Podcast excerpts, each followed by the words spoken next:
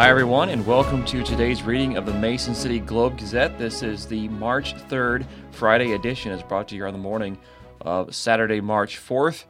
Your reader today will be Bobby Bailey, and without further ado, here is Bobby Bailey to read the Mason City Globe Gazette. Bobby, take it away. And continuing with the front page uh, coverage, second bill would allow guns in school work parking lots. And this is uh, according to Jared Strong of Iowa Capital Dispatch. New legislation that would allow people to have guns and ammunition in their vehicles at schools, colleges, prisons, and their workplaces received preliminary approval from an Iowa Senate subcommittee on Wednesday.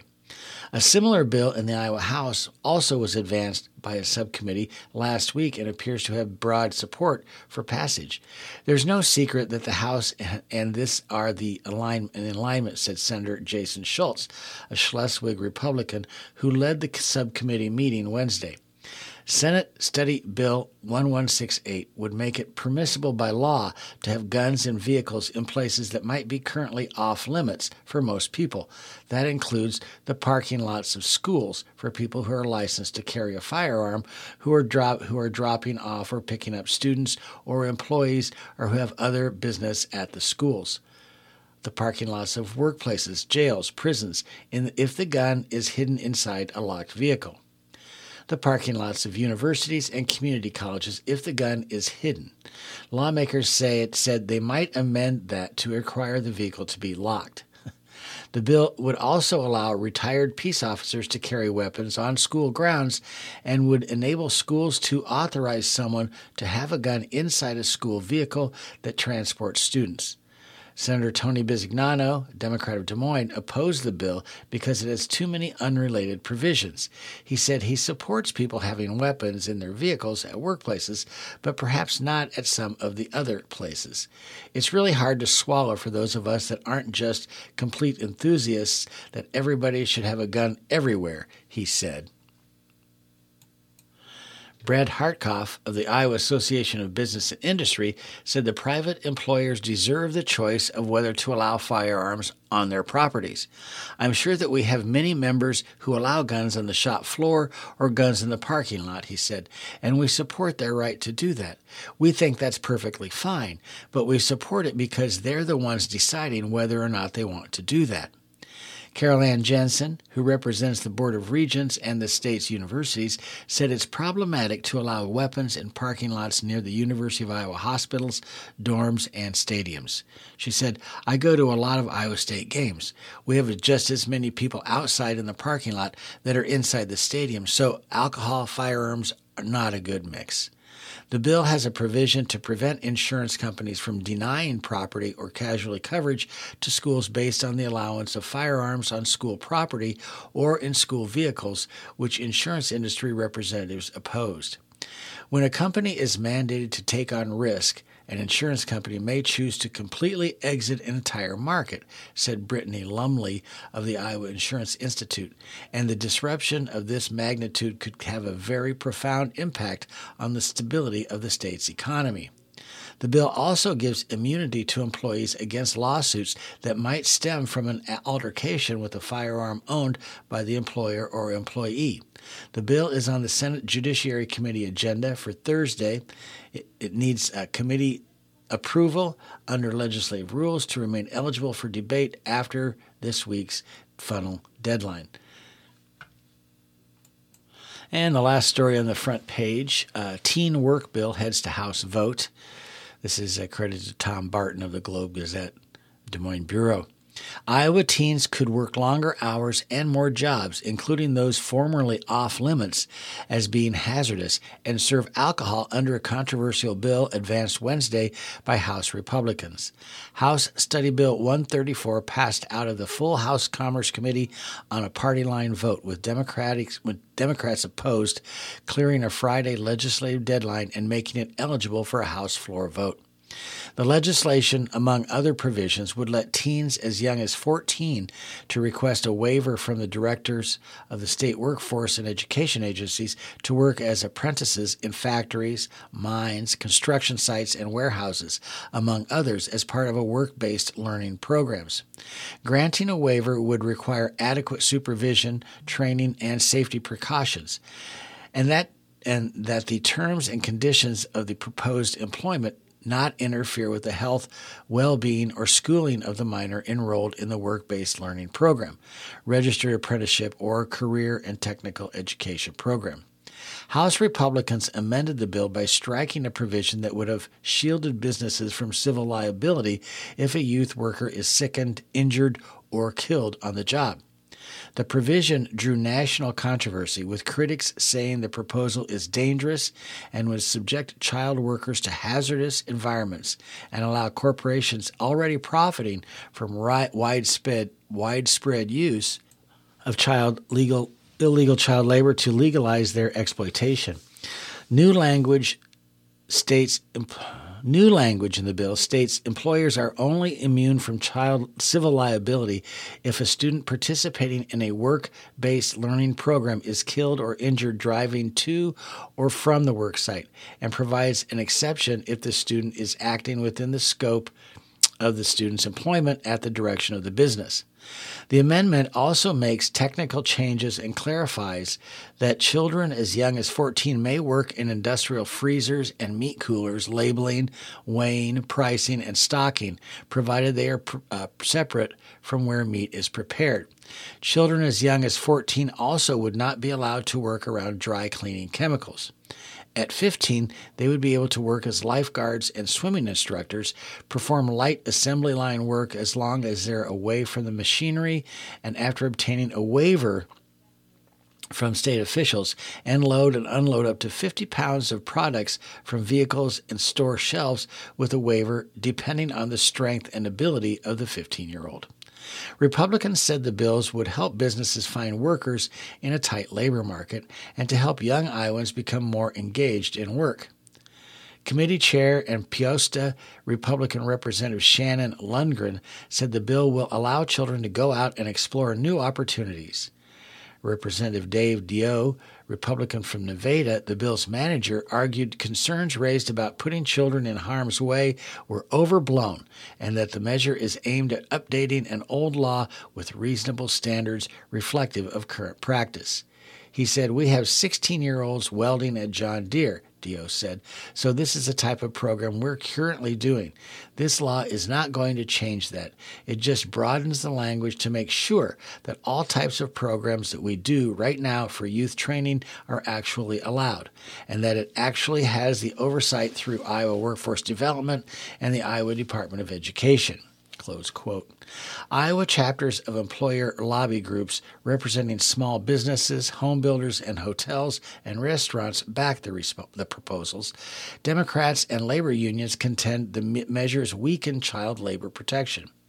Having it in the classroom creates a more structured, safe environment than opening it up to work sites, Representative Megan Srinivas of Des Moines said, allowing waivers for work based learning programs. Srinivas, too, noted the proposed changes also directly contradict federal labor law and questioned whether Iowa employers would be subject to fines. Federal rules prohibit 14 and 15 year olds from working past 9 p.m. in the summer and 7 p.m. during the school year. The bill would extend that two hours to 11 p.m. and 9 p.m., respectively. Deyoe argued three states bordering Iowa have made similar changes and have yet to be fined. The proposal also would allow 16 and 17 year olds to serve alcohol with written permission of a parent. Democrats objected to the provision and said no other state allows a 16 year old to serve alcohol unsupervised. Maine allows workers 17 years or older to sell and serve alcoholic beverages when a person at least 21 years of age is present in a supervisory capacity. Democrats said 16 and 17 year olds generally lack the maturity to resist pressure from friends and others to serve someone underage and worked about and worried about subjecting minors to sexual harassment and assault. Wherever there is alcohol, there's going to be sexual innuendo and touching and unwanted advances, said Representative Dave Jacoby of Coralville. Lundgren bristled at the comments, stating, Women, unfortunately, are sexually assaulted in doctor's offices, in grocery store parking lots, in shopping malls. I guarantee the way I run my business and probably the way 95% of our bars and restaurants in the state of Iowa are very conscientious with these issues, she said, and to make an assumption that anytime alcohol being consumed, uh, this is going this is going to happen is really a slap in the face to those that work in this industry and that work very hard in this industry. Lundgren and her family own a bar and grill. One of the benefits of allowing 16 and 17 year olds to serve alcohol is that if you are a small family business, that our kids can do a few more things to help our business grow, she said, and we have to answer that as well. Lundgren, though, said she had concerns about having minors work in some of the bars in my district, and the cops know which ones they are. DeYoe suggested inserting language to limiting 16 and 17 year olds to serving or selling alcohol in restaurants and not in taverns. There's still a good chance there will be amendment and we there will be an amendment and we still don't know if the Senate is on board with everything here, he said. And moving to page three, the headline says Nursing Home Executive Gets Rare Public Sanction. This is credited to Clark Kaufman of the Iowa Capital Dispatch. For only the third time in six years, state regulators have publicly sanctioned an Iowa nursing home administrator. The administrator, accused of theft, has been issued a warning by the Iowa Board of Nursing Home Administrators. Her license to manage nursing homes in Iowa maintains unrestricted. According to the board, Deanna Collar of Elgin was serving as the administrator of Hillcrest Living Campus in Sumner at some unspecified point in the past when she used a facility credit card to make what the board calls personal purchases unrelated to the facility. The board has not disclosed what those purchases were, where they were made, or their total value. To resolve the dis- disciplinary charge of misappropriating resident or facility funds, Collar agreed to a settlement agreement with the board. That agreement calls for Collar to pay a $500 civil penalty and accept a warning stating that future violations may result in disciplinary action.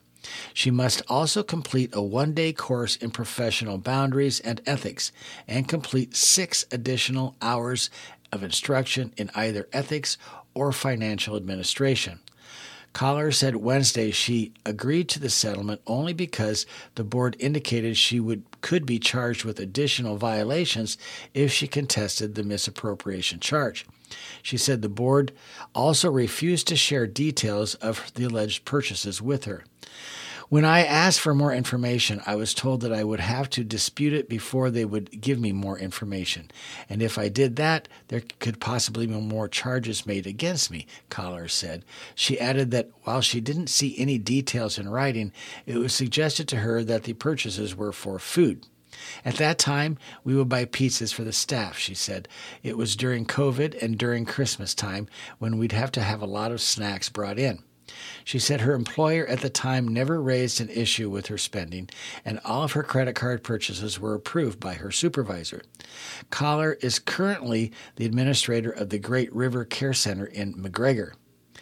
Since January of 2017, the Iowa Board of Nursing Home Administrators has taken public action in very few disciplinary cases. In those six years, it has publicly sanctioned only two administrators, in addition to Collar one for giving false information to the board, and one for falsely claiming to be managing a facility where she, he wasn't physically located. In recent years, however, the state's own inspectors, investigators, and administrative law judges have cited an array of violations attributed directly to nursing home administrators, none of whom have been publicly sanctioned by the Board of Nursing Home Administrators. The first is harassment and neglect. The administrator at Sigourney's Windsor Place Senior Living Campus allegedly tried to badger a male resident into leaving the state leaving late last year and then had the staff dump the man's belongings outside to force forcibly evict him according to state inspectors. The same administrator was accused of ignoring a female resident's pleas to go to the hospital resulting in the woman being left in a vegetative state. Abuse at Corydon Specialty Care last year, state inspectors and Iowa Board of Nursing investigators alleged a resident had been tied to a chair with a bed sheet by the staff. A photo was taken by one of the home's employees showing the woman tied to the chair. In talking to the state inspectors, the administrator allegedly acknowledged the worker who took the photo was asked to delete it, adding that she didn't keep a copy as evidence. Falsified records. Last year, the Board of Nursing alleged that Michelle Hansen of Keokuk, while working at an unspecified healthcare facility as a licensed administrator, submitted falsified records to her employer indicating she has received the required annual vaccine for influenza. Retaliation. Last year, a caregiver of the Aspire of Perry nursing home alleged she was fired by the administrator for speaking to an investigator about conditions there. An administrative law judge concluded that the fired worker had done nothing wrong and the administrator had, quote, engaged in a pattern of unprofessional, belligerent, and offensive con- conduct, close quote. Patient dumping. In 2020, the administrator at Pearl Valley Rehabilitation and Nursing discharged a male resident the, of the home of a hospital emergency room with no plans for his future care, according to inspectors. An administrative law judge later ruled the home had dumped the man at the hospital during the pandemic without any plan for her, his future housing and care. Pearl Valley attempted to get the man out of its facility by way of a hospital ER, knowing that he would eventually be discharged and homeless. Abuse and neglect. Last summer, the administrator at Dubuque Specialty Care implemented a no smoking policy that prompted a male resident to wheel himself outside, saying he was leaving. The staff later told state inspectors that the man sat outside in a wheelchair until 4 a.m. the next day, eventually calling a taxi service, falling, and being taken to a hospital for treatment. Employees told inspectors the administrator had barred them from letting the man back inside. The administrator allegedly told inspectors that technically the man had discharged himself from the facility, so we were not responsible. Death. At Centerville Specialty Care in Appanoose County last summer, state officials cited the home for failing to comply with COVID 19 mitigation requirements and contributing to the resident's death. The administrator of the home allegedly told inspectors she was responsible for monitoring COVID 19 tests, but was instead taking the staff's word that they were being tested, adding that the job was too overwhelming for her. The board should have public representatives. By law, the nine member Iowa Board of Nursing Home Administrators must include two members of the general public to represent the interests of citizens, plus three licensed healthcare professionals and four nursing home administrators. But aside from a brief period last year, the board appears to have been operating for years with no public representatives who aren't who aren't also licensed professionals. Board member Michael Schuler of Epworth, a licensed uh, mental health counselor, is listed in some state records as the board's only public representative, while in others he's listed as one of the board's licensed health professionals. Kimberly Hemson, a Catholic school administrator, was recently appointed to the board as a public representative, but she says she has been licensed she has been a licensed first responder for the last 30 years. Last year, Devon Wood of Taylor County was appointed to the board as a public representative. However, she appears to have attended only one board meeting before resigning last spring. She is now a Republican state lawmaker representing House District 17. Prior to Wood's brief stint on the board, the last member designated as representatives of the public were Jill Barr, who is an outreach navigator at a behavioral health center in Spencer, and Kay Fisk, who was a lobbyist for Horizons, a family alliance before her recent retirement. Their terms on the board ended almost two years ago in April of 2021. Wood and Schuler did not acknowledge numerous calls and messages from the Iowa Capital Dispatch over the past five weeks. And moving to some nation, nation and world news. Uh, Trump can face riot lawsuits. This is a credit to the Associated Press.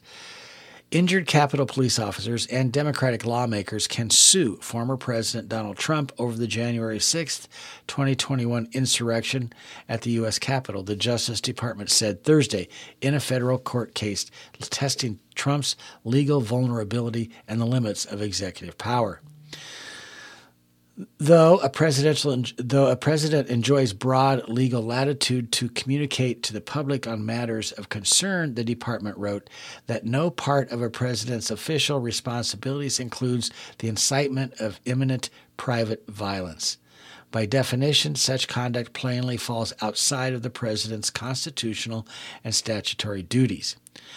Lawyers with the Justice Department's Civil Defense filed the brief, and it has no bearing on the separate criminal investigations by a department special counsel into whether Trump can be criminally charged over efforts to undo President Joe Biden's victory in the 2020 presidential election ahead of the Capitol riot. The lawyers noted that they are not taking a position on potential criminal liability for Trump or anyone else. The Justice Department lawyers also wrote that they take no view on a lower court judge's conclusion that those who sued Trump have plausibly alleged that his speech caused the riot. Nevertheless, the department wrote that an appeals court should reject Trump's claim of absolute immunity. An email seeking comment was sent to an attorney for Trump on Thursday. Trump's lawyers have argued he was acting within his official rights and had no intention to spark violence when he called on thousands of supporters to march to the Capitol and fight like hell before the riot erupted. It is among many legal woes facing Trump as he makes another bid for the White House in 2024. And jumping over to some world news, U.S and Russian leaders speak at a conference New Delhi, uh, India. U.S. Secretary of State Antony Blinken and Russian Foreign Minister Sergei Lavrov talked briefly Thursday in the highest level in person talks between the two countries since Russia's invasion of Ukraine. The short encounter came as relations between Washington and Moscow have plummeted over Russia's war with Ukraine, and tensions have soared amid a myriad of disagreements. U.S. officials said Blinken and Lavrov chatted for about 10 minutes on the sidelines of the G20 conference of foreign ministers in New Delhi. There was no sign of any progress, and the conference itself ended with the group unable to reach consensus on the Ukraine war. Still, with relations at perhaps the lowest point since the Cuban Missile Crisis during the Cold War, the fact that the two men showed that, at least for the moment, lines of communication between Washington and Moscow remain open. And according to Russia, nuclear powers could clash. This is from Geneva. A senior Russian diplomat warned Thursday that increasing Western support for Ukraine could trigger an open conflict between nuclear powers. Speaking at the UN conference on disarmament, Russian Deputy Foreign Minister Sergei Ryabkov announced denounced the U.S. and its allies for openly declaring the goal of defeating Russia. He emphasized that Russian President Vladimir Putin's move to suspend the 2010 New START treaty came in response to the U.S. and NATO action in Ukraine. Meanwhile, the Kremlin accused Ukrainian saboteurs Thursday of crossing into western Russia and firing on villages. The Ukraine denied the claim and warned that Moscow could use the allegations to justify stepping up its attacks. And some brief uh, notes under the same uh, national news headline. The uh, George Santos, the House Ethics Committee, said Thursday it launched an investigation into embattled Republican Representative George Santos, the New York congressman whose lies and embellishments about his resume and personal life have drawn deep scrutiny in Congress. Pandemic fraud. President Joe Biden's administration asked Congress on Thursday to approve more than $1.6 billion to help clean up the mess of fraud against the massive government COVID 19 pandemic relief programs. The U.S. Secret Service last year recovered $286 million sent out in fraudulently obtained loans. On cybersecurity, a wide ranging White House cybersecurity plan released Thursday calls for bolstering protections on critical sectors and making software companies legally liable when their products don't meet basic standards. The strategy document promises to use all instruments of national power to preempt cyber attacks. In Israel, Prime Minister Benjamin Netanyahu said his allies and his allies on Thursday denounced protesters as anarchists after they massed outside a Tel Aviv salon where his wife was getting her hair done. A chaotic end to a day of demonstrations against the government's plan to overhaul the judiciary.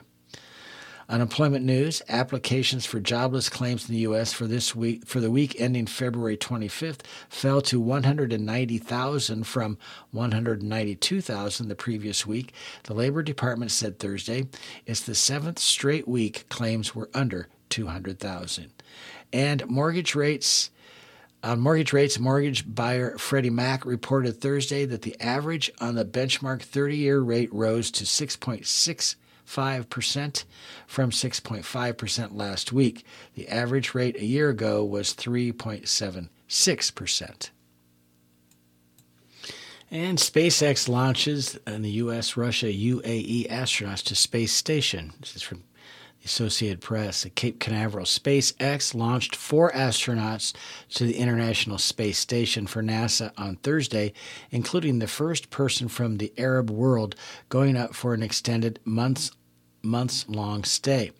The Falcon rocket bolted from Kennedy Space Center shortly after midnight, illuminating the night sky as it headed up to the East Coast. At nearly 80 spectators from the United Arab Emirates watched from the launch site as astronaut Sultan Al Neyadi, only the second Emirati to fly in space, blasted off on his six month mission. Half a world away in Dubai and elsewhere across the UAE, schools and offices broadcast the launch live. Also riding the Dragon capsule that's due at the space station on Friday are NASA's Stephen Bowen, a retired Navy submariner who logged three space shuttle flights, and Warren Woody Hoberg, a former research scientist at Massachusetts Institute of Technology and space newbie and Andrei Fedorov, a space rookie who's retired from the Russian Air Force. Welcome to orbit, SpaceX launch control radioed, noting, noting liftoff occurred four hours to the day after the capsule's first orbital test flight. If you enjoyed your ride, please don't forget to give us five stars. The first attempt to launch them was called off Monday at the last minute because of a clogged filter in the engine ignition system. It may have taken two times, but it was worth the trip, Bowen said. NASA's uh, excuse me, NASA's Space Operations Mission Chief Kathy Lueders said Thursday's launch enhanced a, a night sky already showcasing a conjunction of Venus and Jupiter. The two planets appeared side by side all week, seeming to grow even ever closer. We added a bright new star to that night by night sky. excuse me Tonight, she told reporters, the newcomers will be will replace a U.S., Russian, Japanese crew that has been at the space station since October. The other station residents are two Russians and an American whose six-month stay was doubled until September after their uh, Soyuz capsule sprang a leak. A replacement Soyuz re- arrived last weekend. Al Neyadi, a communications engineer, thanked everyone in Arabic and then English once reaching orbit. Launch was incredible, amazing, he said. He served as a backup for the first Emirati astronaut. Herza al Mansouri, who rode a Russian rocket to the space station in 2019 for a week long visit. The Oil Rich Federation paid for the Al Neyadi seat on the SpaceX flight.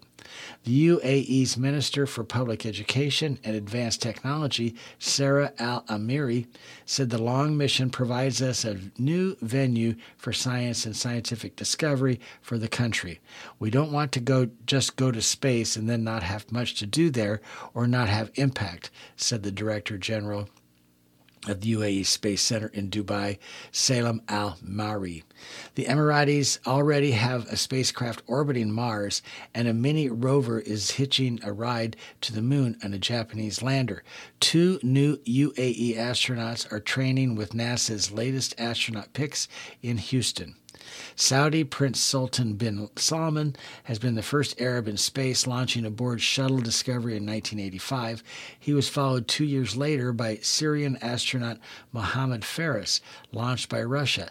Both were in space for about a week. Al Neyadi will be joined this spring by two Saudi astronauts going to the space station on a short private SpaceX flight paid for by their government. It's going to be really exciting, really interesting to have three Arabs in space at once, he said last week. Our region is also thirsty to learn more. And a black Vietnam vet, at last getting his due, the Medal of Honor. This is according to the Associated Press. Nearly 60 years after he was first recommended for the nation's highest award for bravery during the Vietnam War, retired Colonel Paris Davis, one of the first black officers to lead a Special Forces team in combat, will receive the prestigious Medal of Honor on Friday. The overdue recognition for the 83 year old Virginia resident comes after his recommendation for the medal was lost, resubmitted, and then lost again. It wasn't until 2016, half a century after Davis risked his life to save some of his men by fighting off the North Vietnamese, that a volunteer group of advocates painstakingly recreated and resubmitted the paperwork. Some of Davis's supporters believe racism was to blame, but Davis doesn't dwell on it.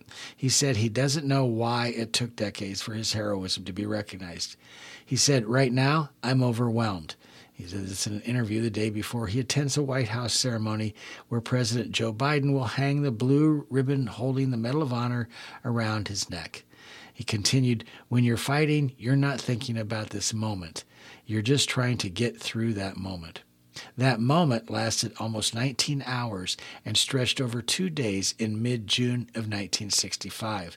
Davis, then a captain and a commander with the 5th Special Forces Group, engaged in nearly continuous combat during a pre dawn raid on a North Vietnamese army camp in the village of Bong Son in Binh Dang province. He led the charge against the enemy, called for pre- precision artillery fire, engaged in hand to hand combat with the North Vietnamese, and thwarted the capture of three American soldiers, all while suffering wounds from gunshots and grenade fragments. Davis used his pinky finger to fire his rifle after his hand was shattered by an enemy grenade, according to reports.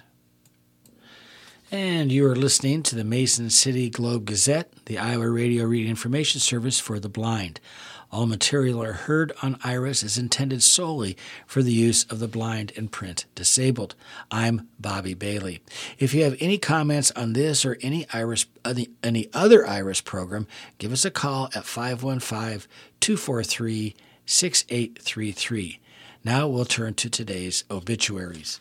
First, we have Stanley Merle Limburg of Woden. Woden. Stanley Merle Limburg, 86, of Woden, passed away March 1st at his home with the comfort of his family. Visitation will be held from 2 to 4 p.m. Sunday, March 5th, at the Cataldo Woden Funeral Chapel at 310 Main in Woden. A visitation will be held one hour prior to the service. Funeral services will be held at 10:30 on Monday, March 6th at Wright Christian Reformed Church at 1730 130th Street in Kanawha with Reverend Jason Siemens officiating. The funeral will be live streamed on the Wright Christian Reformed Church's Facebook page. Burial will be in the Woden Christian Reformed Church Cemetery. Online condolences may be left for the family at cataldofuneralhome.com. Stanley was born February 17, 1937, to his parents Edward and Esther Meyer Limburg in rural Iowa on the very same farm that he passed away on. After Stanley graduated from Woden High School in 1954, he worked for, as a, for a carpenter in the Woden area. He then served in the Army National Guard. After his father, Edward Limburg, passed away in 1960, Stanley took over the family farm in rural Iowa. A couple years later, Stanley Limburg met Anne Langkow uh, in Sioux City. They were introduced to each other by Mavis Limburg, who was in the same nursing school as Anne. Stanley and Anne were married June 12, 1964, at Woden Christian Reformed Church, where Stanley was baptized, made profession of faith, and served as a deacon and elder for many years. They resided in a rural Woden where Stanley farmed and Anne worked as a nurse. They went on to have four children Mark, Tim, Karen, and John. Stanley also raised hogs on the farm. He used his knack of knack for genetics to win many county fair livestock shows in the Hancock County area. Stanley enjoyed sports and watching his children play sports in high school. He was an avid fan of St. Louis Cardinals and Iowa Hawkeyes. He worked as an umpire with his partner Arnold Eden and later with his son John Limburg officiating local high school baseball and softball. Stanley had a passion for fishing, both recreationally and competitively. He took his family on countless family fishing and boating trips in Minnesota. He enjoyed fishing walleye with his son Mark Limburg and grandson Christopher Limburg on the Missouri River. During those times, Stanley and Mark frequently won local fishing tournaments in South Dakota.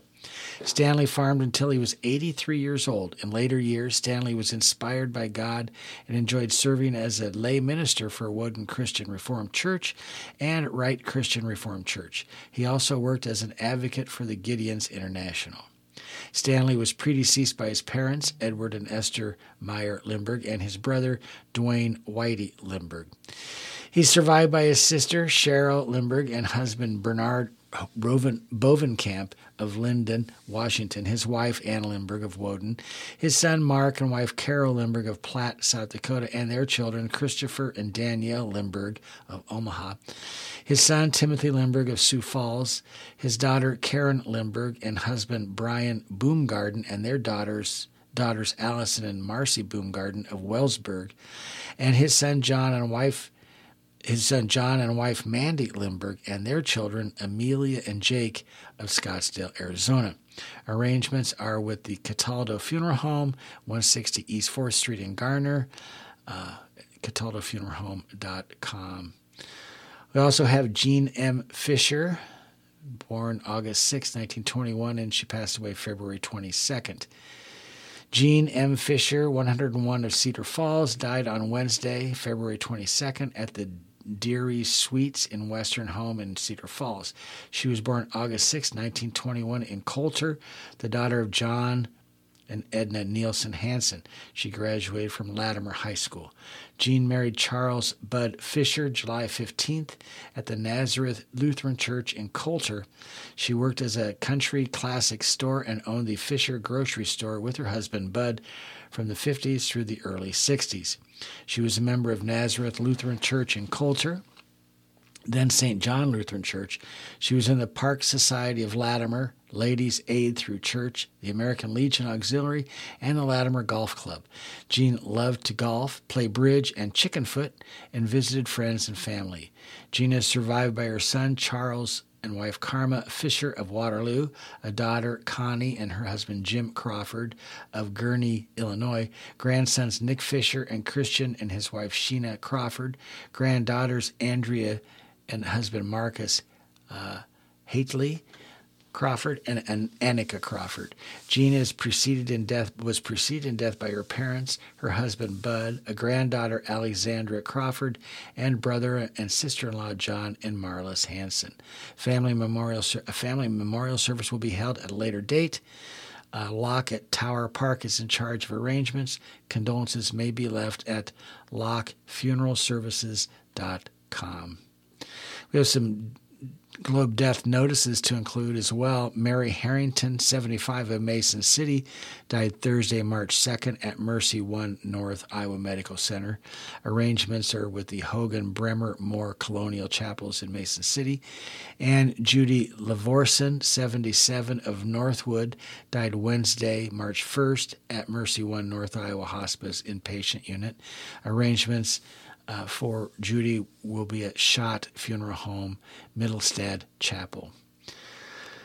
And a, a, celebrity death Wayne Shorter, jazz saxophone pioneer, died at 89. This is Los Angeles.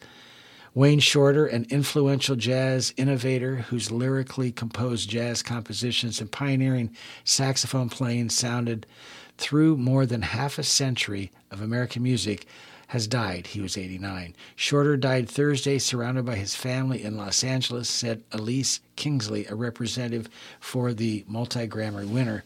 No cause of death was given. Visionary composer, saxophonist, visual artist, devout Buddhist, devoted husband, father, and grandfather, Wayne Shorter, has embarked on a new journey as part of his extraordinary life, departing the earth as we know it in search of an abundance of new challenges and creative possibilities. A statement released by Kingsley said. It called him a gentle spirit who was always inquisitive and constantly exploring. Shorter, a Texas a tenor saxophonist, made his debut in 1959 and would go on to be a foundational member of two of the most seminal jazz groups, Art Blakey's Jazz Messengers and the Miles Davis Quintet. Over the next eight decades, Shorter's wide spanning collaborations would include co founding the 70s fusion band Weather Report, some 10 album appearances with Joni Mitchell, and further exploration with Carlos Santana and Steely Dan. Many of Shorter's textured and elliptical composition, including Speak No Evil, Black Nile, Footprints, and Nerf Nefertiti became modern jazz standards and expanded the harmonic horizons of jazz across some of its most fast evolving eras. Herbie Hancock once said of, of Shorter in Miles Davis's second great quintet, the master writer to me in that group was Wayne Shorter. He still is a master. Wayne was one of the few people who brought music to Miles that didn't get changed. Hancock praised Shorter for his musical expertise and leaving a special mark on his life. Now we jump over to sports, and we have a story about some high school hockey laying the foundation. This is credit to Austin Hanson of the Globe Gazette. The Mason City Mohawks aren't feeling any pressure as they prepare for the Midwest High School Hockey League's season ending tournament. Mason City is the sixth seed in the eight team bracket. The Mohawks will take on the third seeded Omaha Junior Lancers in the first round of the single elimination event. Mason City and Omaha finished the regular season with 34 and 53 standings points, respectively. We have no pressure, Mason City head coach PK O'Handley said. Like the other teams, have some pressure because they're supposed to win. We're just a small town Mason City guys. We've just got to knock them off. We can do that or not. We'll see. We're definitely going to try. Mason City is one of the two smallest towns to host an MHSL team, MHSHL team. Fremont, Nebraska, which has a population of about 28,000, also has a squad, but the Flyers placed last in the league and didn't qualify for the 2020 2023 postseason. The Mohawks bested a number of teams from larger markets on their way to the playoffs. Mason City finished ahead of the Cedar Rapids Rough Riders, Quad City Blues, Waterloo Warriors, Ames Cyclones, and Des Moines Capitals. The top three seeds in this year's tournament are from the three largest markets in the MHSHL Kansas City, Des Moines, and Omaha. You know, we're trying to to grow our program here from the little guys on up, O'Handley said, but it's going to take some time for numbers and skill to catch up with some of the other markets. But I believe we're laying a foundation that perhaps there's a direction and belief that we can get there. O'Handley's squad spent much of the season in the hunt for the playoffs, teetering between fourth and eighth place. Five of the MHSHL's 13 teams don't receive postseason berths. The Mohawks found a way to make it to the season end tournament without many theatrics. Mason City finished seven points clear of the ninth place Blues, a team that missed out in the playoffs by two points. It's extremely prideful, O'Handley said. You know, I think the group should be extremely prideful. I believe, you know, anything can happen, but I think they feel really good about themselves going into this. They know that our swings were they know that our swings were at times large. We'd play really well and then have kind of a stinker. Perhaps we're at a point where maybe we've found a little more consistency. Mason City has played Omaha twice this season and suffered losses both times. The Mohawks played a two-game series against the Junior Lancers and were outscored 9 to 5. Mason City faced Omaha just over two weeks ago, the Mohawks are hoping to use their familiarity with the junior Lancers to their advantage. They have a good team, O'Handley said. They're fast, they have a big team, play a physical game. We went over there, and I would say there were moments in both games where our players felt we played well enough to win. But maybe our Achilles heel is that we didn't play long enough with them, and for whatever reason, got derailed. O'Handley added the top teams in the MHSHL set themselves apart from the others with top tier goaltending, and the junior Lancers are no exception. Omaha has let up has let up just over two goals per game and registered two shutouts this year. Mason City has put up 3.6 goals per contest this season. Omaha has put up put the puck in the back of the net 135 times in 22 and 23. The Mohawks goalkeepers have struggled at times this year. Chandler Radcliffe and Zane Redfern have a combined 16 and 15 record. Radcliffe is 12 and 4 with a 90 save percentage, and Redfern went 4 and 7, blocking 81% of the shots he faced. The Mohawks' quarterfinal game against the Lancers will begin at 1:45 p.m. at the Mid American Energy Replex Recplex in Des Moines. With, an, with a win over Omaha, Mason City would play either number two Des Moines or number seven Dubuque in the semifinals at 1:30 p.m. on Saturday. They've earned the right to be in there at the three spot, and we've earned the right to be in the six spot. O'Handley said of Friday's game. So we're going in as the underdog, and rightfully so. But you know, anything can happen now. Hopefully, our guys in good in a good spot that we have a better understanding of what's needed. And jumping to college basketball, the big Missouri Valley tournament, big time Bo leads UNI over Illinois State. Panthers advance to Valley in Valley tournament. St. Louis, three scoreless stretches lasting over three minutes apiece opened the door for an 11 and 21 Illinois State comeback as the Redbirds slashed a once 21 point Panther lead down to six points with seven minutes 43 seconds remaining in regulation in a Missouri Valley Conference tournament opener on Thursday. With their season on the line, the 14 and 7 Panthers respectively needed points to stave off the comeback effort. Bowen Born delivered. Despite shooting just 5 of 15 from the field to that point, the sophomore guard drilled a three pointer with 4.17 remaining to cries of Big Time Bo from Panther Sports Network's J.W. Cox. The shot ended a 10 to 2 run by Illinois State. Born said the Panthers knew the Redbirds were not would not give up despite the UNI's 20 point halftime lead. I went through a stretch there in the second half where they were doing a really good job of guarding us, Born said. With any team down here, it's going to be a dogfight. That was something knowing, talking about it in the, in the huddles. Just settle in. Born did not wait long to provide an encore as he hit a clutch step back three pointer to swell UNI's lead back to 12 points with just under three minutes left in regulation. The, Panther, the Panthers rode road momentum of their stars' late game heroics and their own tenacious defense to a 13 point 75 62 win over the Redbirds. According to Born, he was just plain confident in spite of his early shooting woes and taking what the defense gave him. UNI head coach Ben Jacoby. Jacobson said following the win that Born, who has led the ga- who led the game with 23 points, earned the confidence he played with at the end of the UNI's win. Jacoby said his demeanor and confidence does not change because he has earned it. he knows what he has done every day. He knows what he has done in terms of the work that he has put in. He does not need to worry about it. Make shot, miss shot, it does not matter. Close quote. As Born sparked the Panthers' offense late, UNI also managed to hold Illinois State to just seven points in the final seven minutes of the contest. We talked about the more aggressive team in going is going to, to win, the team that gets the most stops, sophomore guard Michael Duax said. They're going to go on runs. It's just about getting stops. We put an end to their run and said, now it's our turn. According to Jacobson, the youthful Panthers developed the ability to halt the Redbirds' run during a non during non-conference play.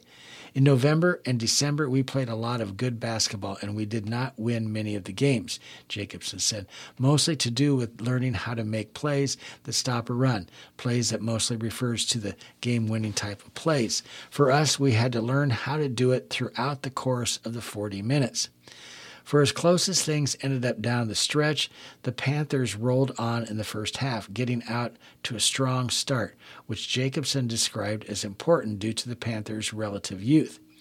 UNI connected on 6 of 16 three point attempts and got double digit scoring efforts from both Duax and Tytan Anderson.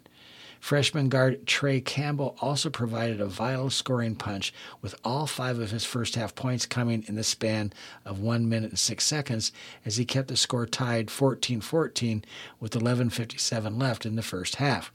The, Panther, the Panthers surged ahead with a 12 2 run, which lasted three minutes to take a 28 18 lead with 7.28 to go before halftime.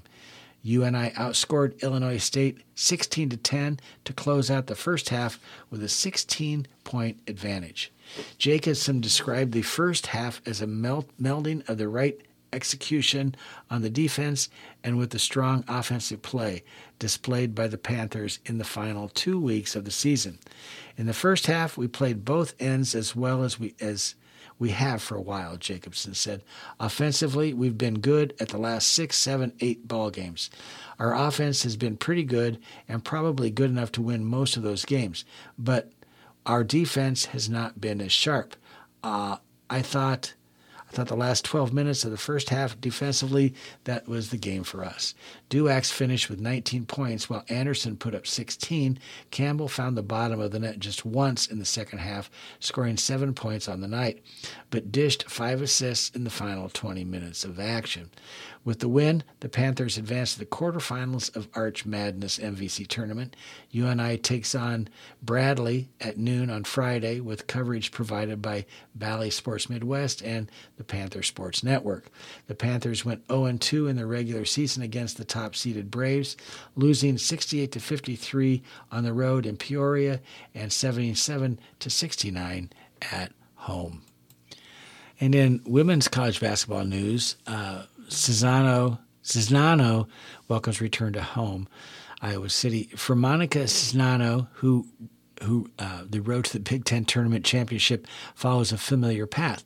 The tournament's move to Minneapolis and the Target Center gives the Iowa Post player one last opportunity to play college basketball near her hometown of Watertown, Minnesota, a 35 minute drive from where the second seeded Hawkeyes hope to be cutting down the championship nets for a second straight year on Sunday. It's really special to me to have that chance in Minneapolis, just being able to get back to my home state and stuff like that, Sinazo said. Czinano. Czinano. It's hard to say. The four time first team All Big Ten selection understands, though, that this is strictly a business trip. The objectives for the Hawkeyes will be to repeat a feat they accomplished a year ago, winning three games in three days. Czinano said the first step is not getting ahead of yourself, especially this year with five Big Ten teams ranked in the top, the top 17 in this week's Associated Press College women's basketball poll. For Iowa, that means putting this 23 6 regular season in the rearview mirror and keeping the focus on Friday's 5:30 game quarterfinal matchup against the winner of Thursday game between Purdue and Wisconsin. You kind of have to flip a switch when tournament time comes, Czinano said. The regular season doesn't really matter anymore. As fun as it was, we have the 24 hour rule. For the Hawkeyes, that means taking time earlier in, in the week in week to savor Sunday's buzzer beating 86 to 85 win over top seeded Indiana, and then getting ready for the next game. Iowa last saw Purdue on December 29th, winning an 83 68 game at Carver Hawkeye. The Hawkeyes own a pair of lopsided wins over Wisconsin, beating the Badgers by 31 on the road and 30 at home. But as Czinano points out, puts it, the only thing that matters is now and being ready to work the weekend in the Twin Cities. It's really a competitive excuse me, really competitive three day or however long you're here stretch, just mentally getting as ready as you can, she said. At this point, everyone knows your play calls. You know other players by name, basically, on a scout. It's truly a grind, but it's so much fun. Czinano speaks from experience. She's the only player on the current Hawkeye roster who's who took the court for Iowa when it made a run to the Elite Eight of the 2019 NCAA tournament. Kate Martin was on the team at that time, but was redshirting as, it, as she worked her way back from preseason ACL surgery. Iowa coach Lisa Bluder appreciates the opportunity that awaits Czinano and the rest of the players at a program in a program that has played in the Big Ten tourney title game three times the last four seasons. What a dream to have the Big Ten championship in your backyard and have the opportunity to play for for a championship there. It would be like a dream for her to win it there, Bluder said. It would really be special. Czinano averages 17.2 points and 6.5 rebounds this season, and her 66.5% shooting percentage currently ranks fourth nationally, the fourth straight season she's ranked in the top five in that category. She will conclude her career. Uh, third on Iowa's all time scoring list, trailing only her pre predecessor in the post, Megan Gustafson, and Caitlin Clark. She enters the Big Ten tournament with 2,261 career points. Equally important, Czinano appreciates how the game has evolved during her time in an Iowa uniform. I feel lucky to play through arguably the most influential time in women's basketball. From when I started in college until now, the growth has been absolutely unreal. To be able to end and leave this program in a place where I know it's in great hands and that growth that's happening on a national level, that's no that's so special to me.